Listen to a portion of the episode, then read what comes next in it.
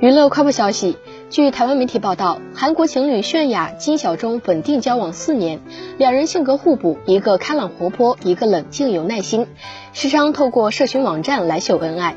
近来，金小钟友情出演 j C 所主持的采访节目，话题不免会提及到女友泫雅。j C 称赞他是个很好的男朋友。